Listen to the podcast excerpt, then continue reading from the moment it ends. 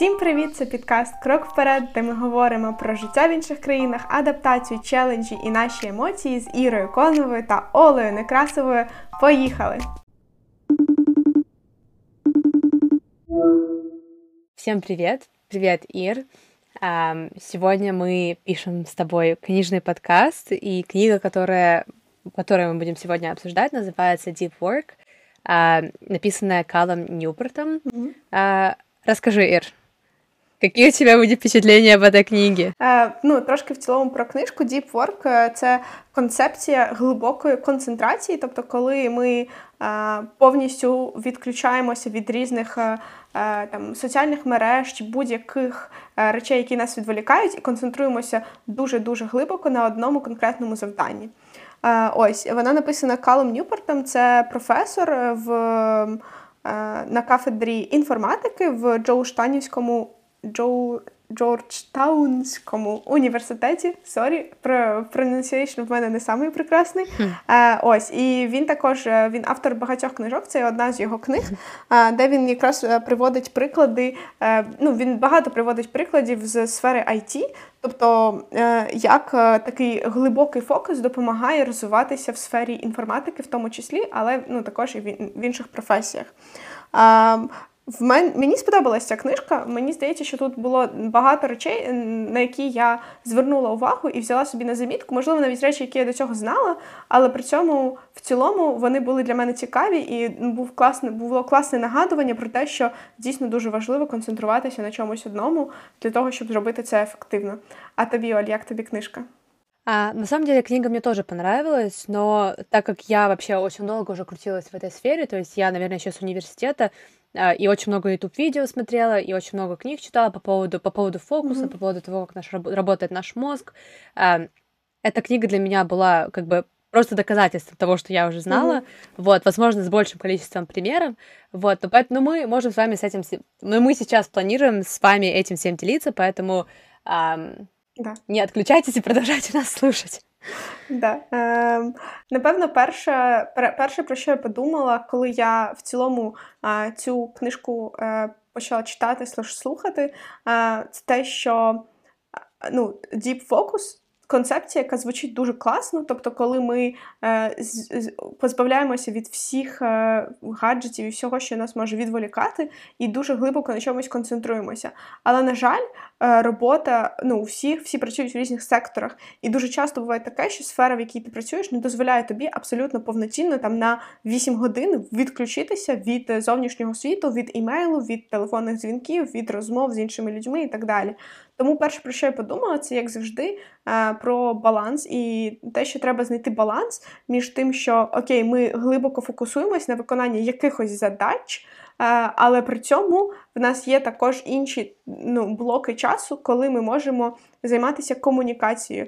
І тут я згадала про таймблокінг, тобто дуже класний принцип, коли ми виділяємо якісь частини часу в нашому календарі на те, щоб зайнятися конкретним родом діяльності. Тобто, наприклад, ви блокуєте в себе в календарі час на deep work, тобто на те, щоб виконати якісь завдання з більшою концентрацією, чи повчитися, чи будь-що таке зробити, що ви можете зробити незалежно від інших людей, і що ну, вимагає е, великої уваги, але також ви блокуєте в своєму календарі час, коли у вас є там всі дзвінки, uh-huh. всі комунікації, відповіді на емейли і так далі. Тому що в сучасному світі, мені здається, особливо в там великих корпораціях, неможливо сказати, а все, мені більше імейли не пишіть, в мене діпворк. Ось. Да, я никогда на самом деле не делала себе тайм-блокинг, потому что на, в моей работе это мне... Я не могу себе этого позволить, потому что всегда есть какие-то fires, э, огоньки, которые где-то возникают, нужно, нужно э, этим заниматься.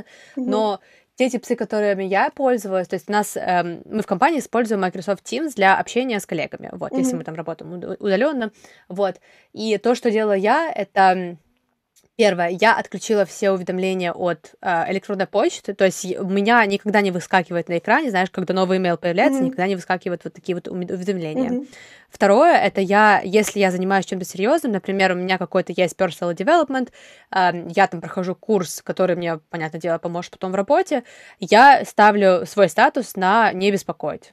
То есть, если у меня статус стоит «не беспокоить», для, до меня никто не дозвониться не может, э, не, я не буду не получать сообщения от этих людей, вот, поэтому у меня полностью получается, типа, эм, eliminated distractions, Мгм. вот, то есть э, у меня больше нет никаких эм, отвлечений, Мгм. Эм, вот. Да, я згодна. Я також думала про те, що ну, автор говорить про те, що е, ця книжка і це, цей концепт він про те, що ми працюємо менше годин, і в менше годин ми встигаємо вкласти більше value. Тобто ти можеш працювати не 8 годин, а 5 годин, але за 5 годин ти зробиш більше, ніж ти б зробив за 8 годин, якби ти відволікався весь час. Я також подумала, що цей концепт він працює для людей, в яких е, робота заключається не в годинах, ну тобто на них не погодинна оплата, а в них оплата за виконані завдання, тобто фріланс чи там будь-які такі речі, коли в, в офісі в тебе є конкретно, чи там на роботі в тебе є конкретно поставлені задачі, і ти повинен просто їх виконати до якогось часу. Тоді ця штука дійсно, мені здається, круто працює. Але е, в моїй, наприклад, сфері в мене погодинна оплата. Тобто, якщо я працюю більше годин, в мене є оплата за ці додаткові години. І в цьому випадку виходить, що неможливо там в 12 годин мені фокусуватися в день ну дуже сильно. Це, до речі, теж про що я подумала, що такий фокус довгостроковий, він просто ну, неможливий. Ти можеш так довго фокусуватися там. Ну і автор, мені здається, про це теж в книжці каже, що ти так довго можеш фокусуватися, так глибоко, десь 3-5 годин в день. А всі інші години не можеш. Тому мені здається, що ця техніка вона 100% потрібна, але знову ж таки в різних сферах вона не прям ідеально, мені здається, вписується і працює. Да, но знаешь, есть много моментов, которыми я, с которыми я не согласна, с тем, что автор говорит. Например, а, то для того, чтобы тебе а, сфокусированно работать длительное время, ты должен вообще не иметь никаких distractions. Я, например, не могу работать в полной тишине. То есть чаще всего, вот я помню, когда я даже, например, училась в университете, я обычно шла в какую-то кафешку, там, где была какая-нибудь ambient, ambient music, Мгм. вот, и мне это, наоборот, больше помогало сфокусироваться, потому что Мгм. такие маленькие шумы, они э, часто заглушают те шумы, которые происходят у тебя в голове. Я не знаю, имеет ли это смысл, Мгм. вот. А, но мне на самом деле это очень сильно помогало. Я буквально вчера, наверное, читала э, какой-то пост на LinkedIn, что на самом деле появился такой концепт работы, типа, в кофешопах. Мгм. А, вот, что очень даже интересно. Мгм. А, и еще один момент, наверное, который очень важен для того, чтобы сильно сфокусироваться, это, наверное, научиться говорить «нет». Мгм. Да.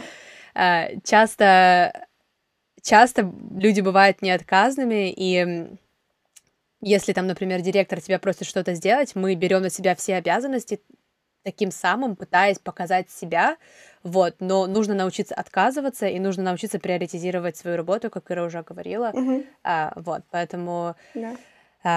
Если ви скажете нет, вас не уволять. Тому. Е, да, мені здається, що це е, так е, відсилочка до іншої книжки, я не пам'ятаю, як називається, але е, там була аналогія про жабу, про те, що треба, коли у вас є там список завдань, треба е, при, ну, виставляти пріоритети, що вам принесе найбільше користі за цей день. Наприклад, дуже часто помітили таку аналогію, що там 20% е, завдань приносять 80% результату. І навпаки, інші 80% завдань будуть приносити 20% результату. І, до речі, так працює. Наскільки я пам'ятаю, в цій книжці була аналогія про те, що так працює і з бізнесами дуже часто, що в бізнесі є там, наприклад, 20% клієнтів, які приносять 80% доходу. І навпаки, 80% інших клієнтів приносять 20% доходу. І потрібно пріорити- пріоритизувати і фокусуватися на тому, що найважливіше. Там була аналогія, що е, треба зранку з'їдати жабу, тому що якщо ти з самого зранку з'їв жабу, вже гірше, ніж це, нічого не буде. І жаба це була аналогія до якогось дуже складного і комплексного завдання, яке, як на мене, вимагає зазвичай такі комплексні завдання, якраз вимагають концепцію діпворку, коли ви е, відключаєтеся від е, ну, світу і погружаєтеся в це складне завдання, але ви в нього з максимальними силами, ну, е, ментальними, ну чи не ментальними, когнітивними приходите і дуже глибоко в ньому, в ньому фокусуєтесь. Ось тому да, така крута Мгм. штука, і мені здається, що пріоритизування і от г- говорити ні, це якраз ось про це, що в нас є список пріоритетів. Якщо щось тобі не приносить там, чи а, твоїй роботі, твоїй роботі не приносить користі, то можна відмовлятися. Але знову ж таки, не в всіх професіях це працює, але да, іноді це працює теж. Да. Да, у меня еще была одна такая вещь, э, которая, с которой я снова была не согласна. Это автор говорит, что для того, чтобы вот, э, быть, э, иметь deep чтобы войти в этот deep focus, э, тебе там нужно сразу буквально, знаешь, типа садиться, отключаться от всего и сидеть работать там три часа. Э, я как бы абсолютно с этим не согласна, я так не могу, особенно э, учитывая то, что мы живем в мире, где есть социальные сети, наш мозг, особенно, наверное, мозг вот э, поколения Z, настолько приспособлен к тому, что, типа, ты каждые пять минут берешь свой телефон и отвлекаешься, э, что мне, вот я реально, я когда начинаю сидеть долго фокусироваться, у меня аж мозг чешется, у меня не получается это сделать. Mm-hmm. Uh, но я помню, что когда я училась, э, к сожалению, когда ты в универе готовишься к экзаменам, типа невозможно подготовиться за 20 минут, вот, uh, я когда в универе училась, я использовала uh, два тула, которые мне очень сильно помогали. Первое это было Помодоро техник, mm-hmm. техника Помодоро, если, Ира, я не знаю, правильно я говорю или нет. Um, я знаю. Вот, в общем, эта техника есть в интернете очень много таймеров специальных для этого. В общем, ты сидишь 25 минут фокусированного времени, 5 или 10 минут отдыха. И так будет у тебя, э, скажем так, 5 подходов, угу. и это будет составлять твой как бы deep focus. Угу это как бы помогало мне обхитрить немного мой мозг а, тем, что я, например, окей, я знаю, так сейчас вот 25 минут я посижу, uh-huh. и за следующие 5 минут я могу себя наградить, типа, uh-huh. например, посидеть в Инстаграме, uh-huh. да, или там пойти покушать, я не знаю, перекусить. А, вот, то есть мне эта техника очень сильно помогала. Если вам действительно тяжело войти в какой-то длительный период фокусирования, а, попробуйте действительно, типа, поставить себе даже просто на телефоне таймер на 25 минут, посмотреть, получается у вас так или нет долго фокусироваться. Если нет, поставьте таймер себе на 15 минут. Uh-huh. Вот. А, вторая техника, ну, точнее, не техника, опять же, приложение, которое мне тоже сильно помогало, называется Forest. Mm-hmm. А, прикол этого приложу- приложения в том, что, типа, как только ты включаешь себе таймер, то есть даже, получается, ты используешь помодору технику в этом же приложении. Как только ты себе ставишь таймер на 20 минут, у тебя начинает расти э, дерево и ты не можешь выйти из этого приложения и посидеть в инсте, потому что если ты только выходишь из этого приложения, у тебя умирает дерево. Вот. И тем самым получаешься, получается так, что у тебя, типа, немного работает как-то вина, типа, окей, я не буду выходить, потому что там этому дереву надо э, вырасти, иначе там оно умирает, да. И вот, и потом ты проработал 20 минут, у тебя есть пауза 5 минут, и за эти 5 минут ты можешь делать все, что uh-huh. угодно. И потом опять возвращаешься к своей эм, uh-huh глубокой работе. А, вот. Но, типа, опять же, важно понимать, что а, продуктивность — это как бы время, которое тратишь, плюс а, интенсивность твоего фокуса. И как раз вот эти вот две, угу. два способа допомагали мені лучше фокусуватися. Да, я згодна. Єдине, що з приводу такого довгого фокусу в три години, що це неможливо, я не зовсім згодна. Мені здається, що то ті техніки, про які ти говориш, вони класні дуже, як проміжкові техніки. Тобто, е, очевидно, що одразу сісти і сфокусуватися на три години просто неможливо. Особливо, коли в нас е, ну ми звикші до того, що весь час телефон, там дзвінки, імейли, повідомлення і так далі. Mm-hmm. Але як от починаючи з там 15, 20, 25 хвилин і потім збільшувати збільшувати цю інтенсивність, У мене насправді було декілька буквально разів в житті, коли я прям дійсно входила в оцей потік діпворка, і я розуміла, що uh-huh. мені було так кайфово. В мене було таке, коли я готувалася до е, екзамену статистики. І так вийшло, що я була не дуже відповідальним, oh. не, не дуже відповідальним студентом. І буквально за там пару днів до екзамену я поїхала в Стокгольм в подорожі е, і ну не готувалася. Статистика це один із найскладніших екзаменів на нашому там курсі, взагалі, ось і предметів. І потім я приїхала, в мене залишалося буквально декілька днів на підготовку, на те, щоб пройти весь ну, якби, матеріал, оскільки я ще й погано на пари ходила. Ну, вчилась я так собі іноді. Е, ось. Але в будь-якому випадку я пам'ятаю, що я приїхала з цієї поїздки, і я розуміла, що в мене вже оцей був пресінг дедлайну, що потрібно, потрібно або інакше не ніяк. І я сіла е, за статистику ввечері, і я дійсно все відключила, тому що я розуміла, що мені от потрібно. І я так сфокусувалася, я всіла десь там в 10 вечора, і я розумію, що мене перше, перший момент після того, як я сіла, я відчула час, коли мені засвітило е, ну, якби світло в око від е, того, що встало сонце. Я виключилася буквально, ну я там, мені здається, більше шести годин. Я настільки сильно погрузилася, що я не бачила години взагалі. Але при цьому я здала статистику. Е, тобто я дійсно підготувалась, і ось цей ось ця інтенсивність, коли ти забуваєш в цілому, що існує щось типу телефона чи типу соціальних мереж. Ось це мені здається, те про що говорить автор, про цей е, сильно сфокусований. Ну, ти ти дуже сфокусований на те, що ти робиш, що ніби весь Потом. світ да, не не більше не існує. Тому це крута штука, ну, але да, важливо, мені здається, починати не з трьох годин, а от починати з 15-20 хвилин. І, до речі, про дерево класна техніка, тому що е, я 100% скачаю цю апку і спробую. Да, э, я думаю, что вот то, что ты рассказывала, есть действительно два два способа, которым ты себя, скажем так, можешь заставить. То есть первое, это реально, если тебе нужно делать, и уже прям пипец жмут все дедлайны, mm-hmm. и ты садишься, ты реально понимаешь, что тебе нужно фокусироваться, и тогда ты действительно войдешь в этот поток. Второе, это когда ты реально кайфуешь от того дела, что mm-hmm. ты делаешь. Я, наверное, с того момента, как вернулась в свое недемотивированное состояние, mm-hmm. когда мне захотелось снова жить, э, я э, на работе занималась новыми планами для рекламной кампании, и я настолько, мне настолько это сильно нравилось, что я вот действительно просидела, так знаешь, у меня просто дни вот пролетали за секунды. Да, да, да. Вот. И я обожаю вот такое состояние на самом mm-hmm. деле, но в него действительно тяжело войти. Нужно либо ты реально кайфуешь от задания, которого ты делаешь, либо ты себя очень сильно mm-hmm. заставляешь. У меня часто бывает, что если это какое-то важное задание, но мне нет никакого дедлайна, я буду просто прокрастинировать. Но я просто я понимаю, что если я прокрастинирую, я трачу больше времени прокрастинирую и думаю о том, что нужно сделать, вместо того, чтобы реально да, сесть і, і зробити це за час.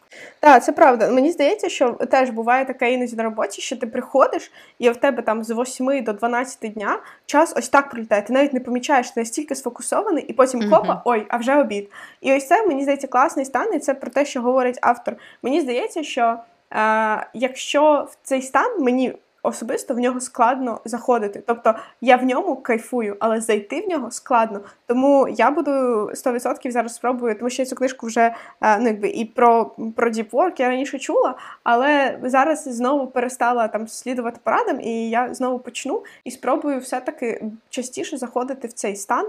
Мені здається, це дуже класний стан, який дійсно на виході дає дуже багато результату. Э, ось. Да, ну смотри, на самом деле я э, думаю, что как только ты в этом потоке, ты не занимаешься мультитаскингом. Понимаешь, что ты сфокусирован только на одном задании, mm-hmm. И тебя ничего не отвлекает, и тем самым ты не так сильно устаешь, mm-hmm. если бы ты постоянно переключался между задач- заданиями. Вот, и автор тоже очень часто говорит о такое, таком понятии, концепции, называется attention residue.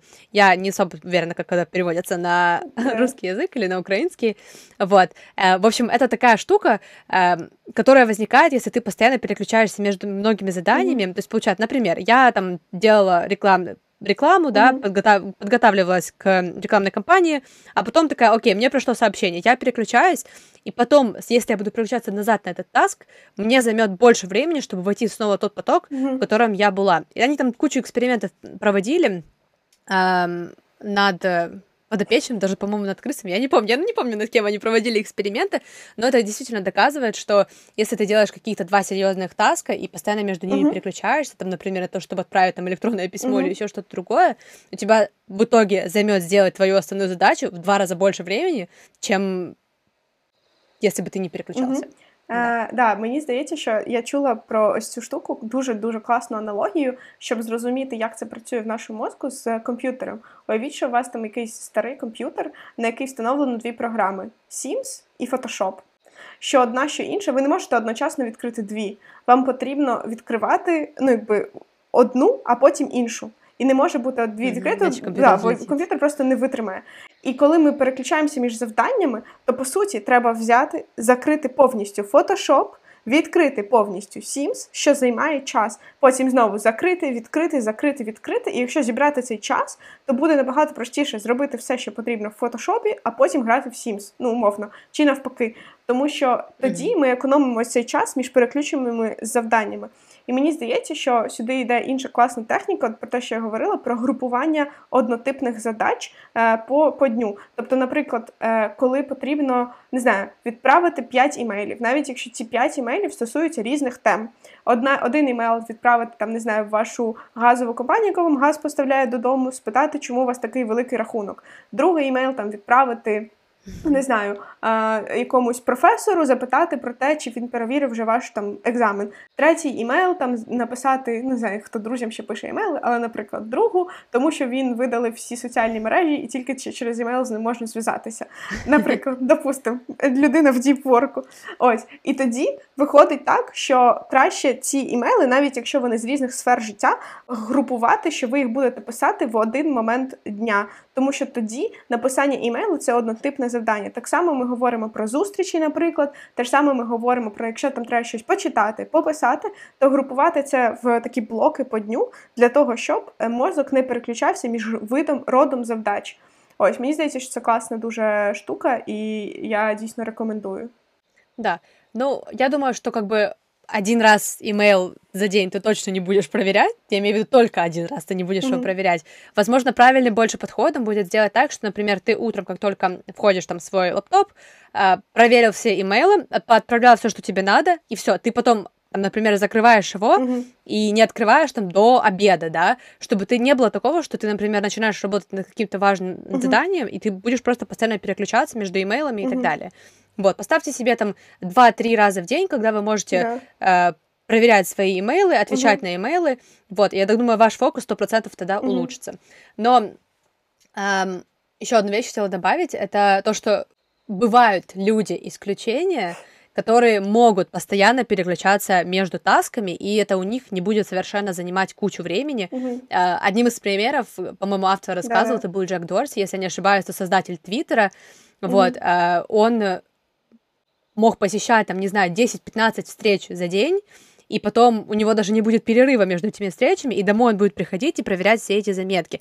Но я думаю, что это действительно какой-то супер уникальный mm-hmm. вариант, потому что, да. э, точнее, уникальный человек, который э, может это делать, потому что для меня очень сильно устаю, и я не знаю, как mm-hmm. он может еще потом приходить и как-то помнить, что было там на третьем или пятом э, митинге. Да если у тебя их было 15. Я не думаю, что это, конечно, супер полезно делать, вот, и я думаю, что у богатых, успешных людей есть свои ассистенты, которые делают mm-hmm, кучу заметок, да. поэтому не используйте его как пример для своей работы, а пользуйтесь таймблокингом и всеми другими типсами, которые ми Сири э, з вам уже сьогодні розказали. Да, я тільки хотіла сказати, що в мене, наприклад, в компанії у людей, які там в топ-менеджменті, в них є асистенти, які буквально там, наприклад, створюють їх е, розклад на день, адженду, приймають за них е, Е, інвайти на зустрічі чи відправляють якісь імейли, тому що є якісь речі, які. Е, ну, на які не потрібно витрачати час, особливо коли там. Е, це, до речі, одна з тих думок, яка до мене прийшла, що ця книжка більше стосується, мені здається, людей, які там 30 тобто вони вже більш ну так прогресивні в своїй кар'єрі, тому що тоді є така штука, що ти більше можеш ну, більш flexible керувати своїм календарем, своїм днем, своїми завданнями і так далі. Коли все-таки кар'єра тільки на самому початку, то там небагато небагато простору. Але мені здається, що він все рівно залишається. Тобто, коли все рівно ти там отримуєш завдання, ти можеш сам вирішувати, як ти їх групуєш, як ти там е, відповідаєш на імейли і так далі. Крім випадків, коли до тебе підходить менеджер там окремо і каже, давай зараз ось це. Ось, але завжди, коли я отримую там сет завдань, я завжди питаю, яка пріоритетність для того, щоб розуміти, на чому мені важливо сфокусуватися, а потім я роблю все інше. Ось, але так само ще можна казати, я іноді кажу, коли мені кажуть, ну ось така то пріоритетність, давай ось це, а потім те. І якщо в мене є цей простір на те, щоб сказати, окей, але мені буде зручніше зробити це ось так і так добре. І тоді, якщо є цей простір дійсно в часі там на проєкті, то тоді можна теж рухати свої завдання трошки, е, ну трошки між днями чи там між годинами, е, і це mm-hmm. важливо. Да, но я думаю, что когда ты сказала, что людям за 30 только подходит эта книга, я думаю, тут скорее не о возрасте идет ну, речь, а да. а скорее о их статусе да, да, в компании. Вот. Эм, да, я сто процентов согласна, что когда у тебя есть ассистенты, точнее, когда ты вообще топ-менеджер, тебе твоя задача это реально лиди- быть лидером компании, а не проверять какие-то имейлы. Mm-hmm. Я думаю, что они реально, вот эти ассистенты делают для них какие-то саммарис, отправляют для них самые важные имейлы, которые должен он сам ответить. И да да. розподіляють їх э, время в течение дня. Так, я кажу за 30, маючи на увазі не за 30, а не на якихось більш високих посадах, тому що я дуже багато, ну, от коли я читала, слухала, е, я дуже багато думала, що ой, класна штука, а потім я уявляла, де б я могла це примінити дійсно в своїй кар'єрі. Я розуміла, що ну, до того моменту, коли я буду мати змогу це приміняти, мені ще років 5. Тому, да. Да. Ну, я думаю, что Понимаешь, у меня есть, есть одна такая вещь в жизни, которая меня очень сильно раздражает. Это то, что меня очень сильно даже обижает, не раздражает, а то, что люди на, ниж, на низких посадах чаще всего делают работы гораздо больше, чем сами менеджеры, сами директора. Вот. А, но я думаю, что мы просто как бы типа набираем, надеюсь, что это просто набираемся опыта, и потом в будущем, когда мы будем сами уже директора или какие-нибудь CEO компанії, наші підчинені будуть все делать за нас. Ну насправді мені здається, що це так працює, тому що менеджери чи там директори, щоб дійти до свого місця, вони вже стільки відпахали, що нам ще не снилося.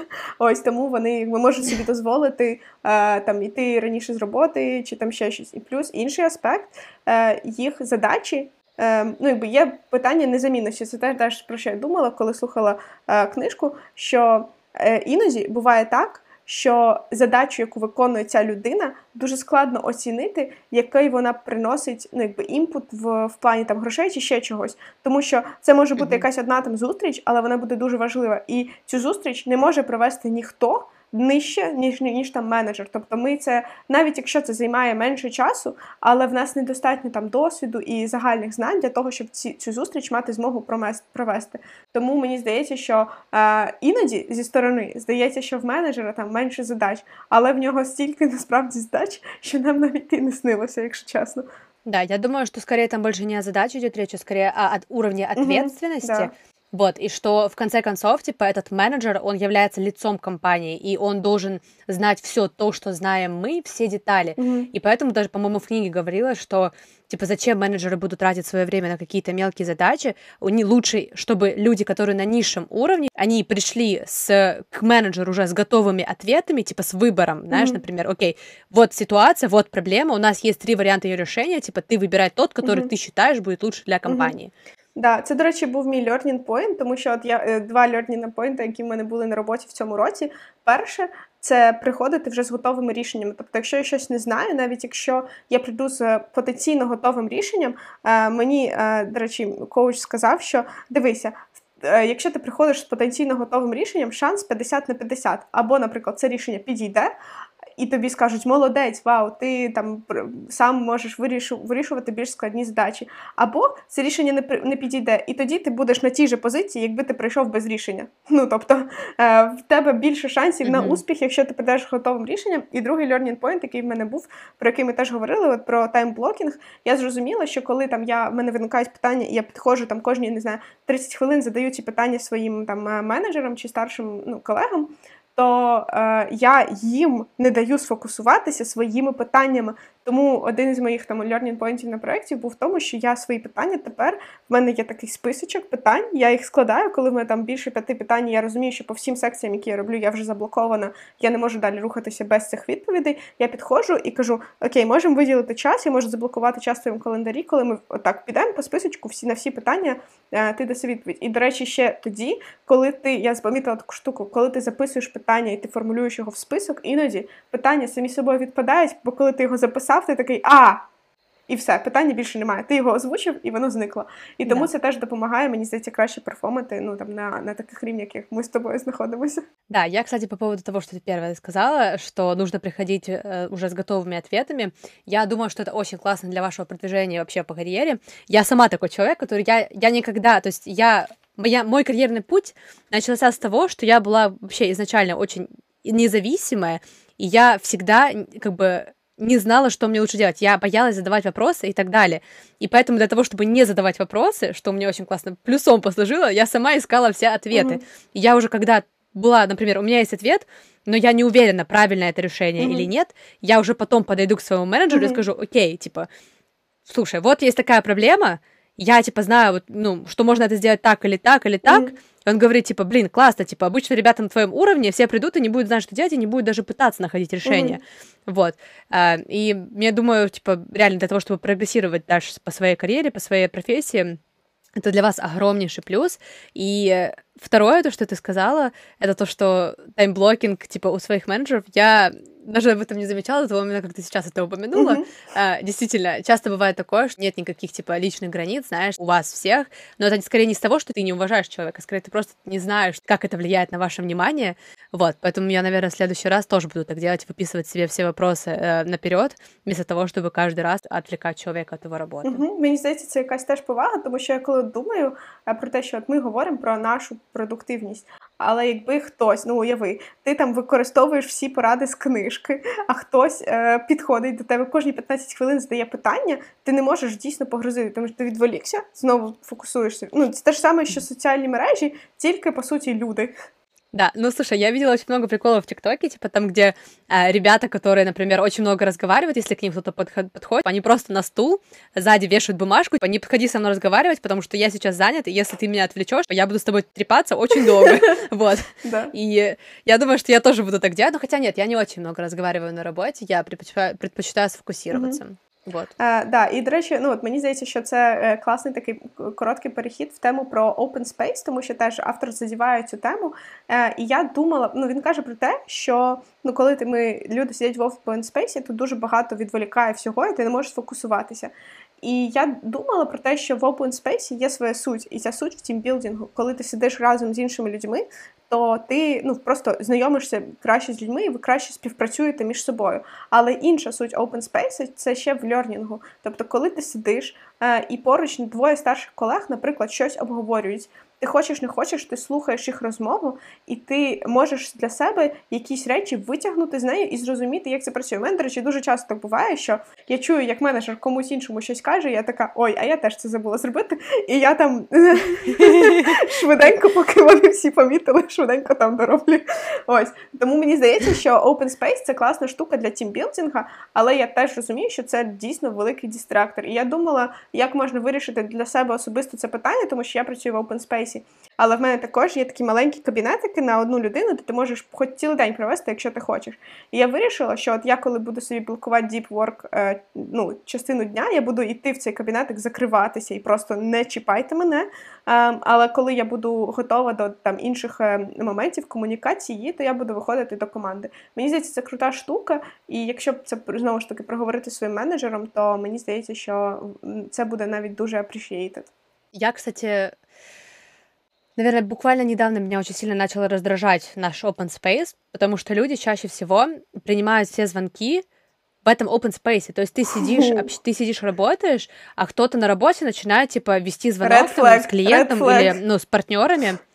Да, и ты не... А есть такие люди, которые очень громко разговаривают. То есть у меня, например, главный директор, если он говорит с кем-то по телефону, ты будешь его слышать с другой стороны офиса. Вот. Mm-hmm. И я совершенно, я так вообще совсем не могу сфокусироваться. И я вообще сама, я очень уважаю работу другого человека. Если я понимаю, что у меня есть звонок, я чаще всего иду в какой-то митинг-рум. У нас там их дофига, типа, ты можешь пойти просто в митинг-рум, там, где будет soundproof, и тебя никто не будет слышать, и ты будешь спокойно сфокусироваться на своем, и не будешь стесняться того, что, типа, знаешь, там вокруг услышишь, там делаешь ошибку какую-то, да, uh-huh. вот, или там что-то какой-нибудь тупой. ну, конечно же, здесь никто не, не тупой, вот. А, ну, в общем, да, просто уходите куда-то, ребята, и уважайте, типа, пространство другого человека, потому что это очень uh-huh. сильно отвлекает. Да, з приводу дзвінків мені здається, що це завжди питання комунікації в тому плані, що ну напевно директор там неможливо сказати, що ну, будь ласка, відійди звідси поговорити в інше місце, але можна в цілому просто комунікувати, що ну, будь ласка, мене це дійсно відволікає, і мені здається, що якщо це класні там люди і, і класна команда, то вони повинні це зрозуміти і повинні з повагою до цього віднестися.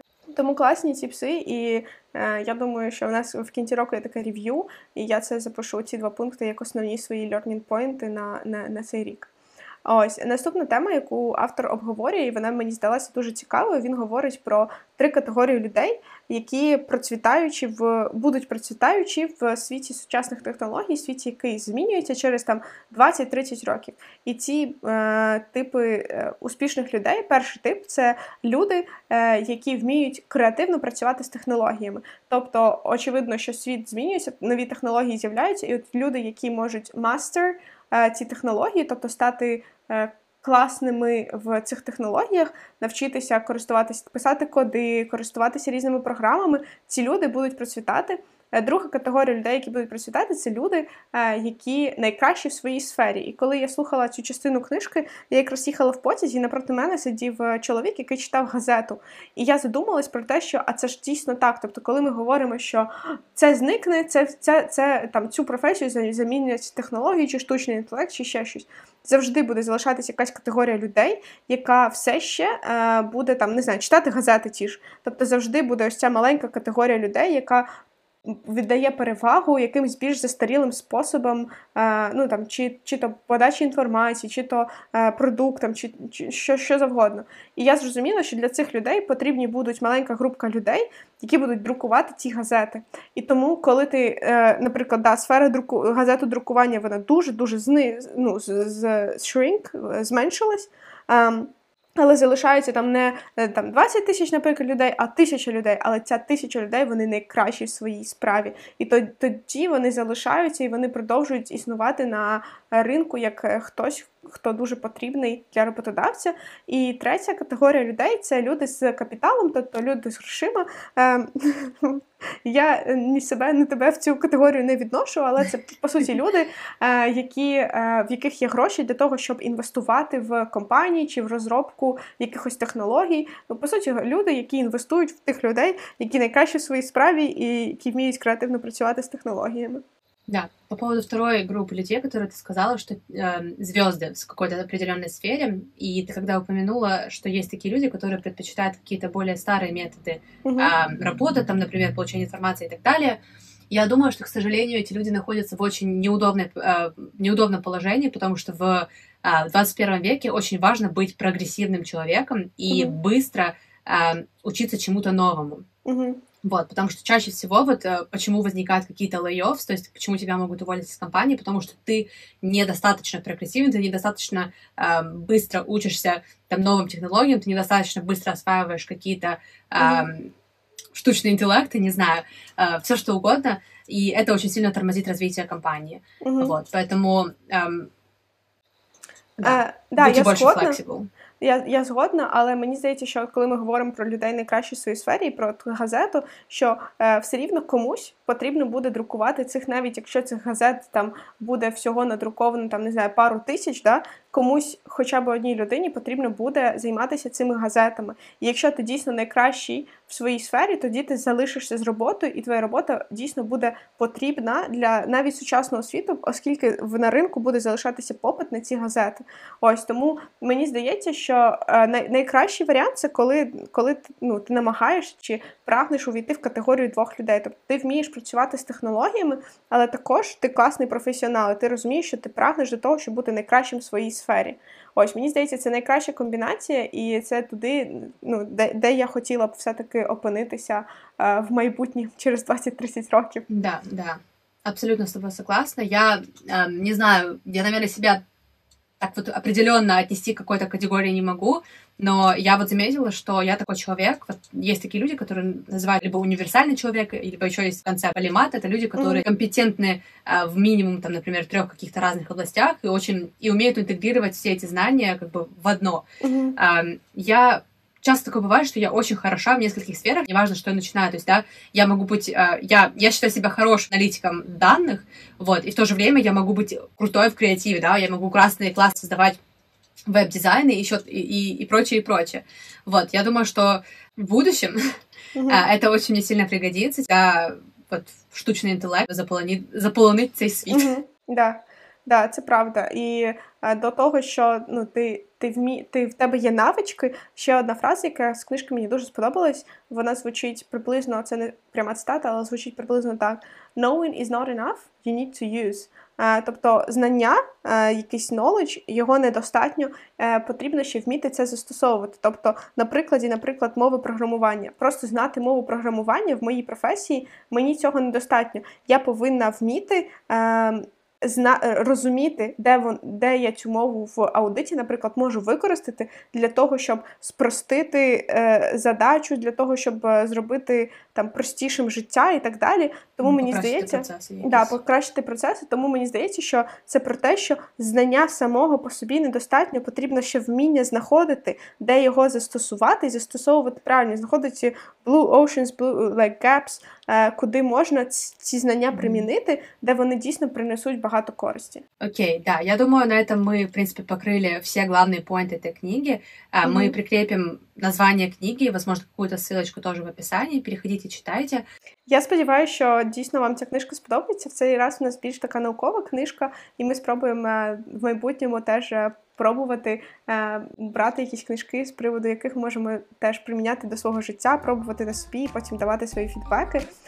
Тому обов'язково підписуйтесь на нас. Ми є на різних платформах. Ми є на Spotify, Apple Podcast, Google Podcast і YouTube. Ставте обов'язково дзвіночок, щоб не пропускати наші випуски, які виходять щопонеділка. Е, і цілуємо, обнімаємо. До зустрічі! Пока-пока!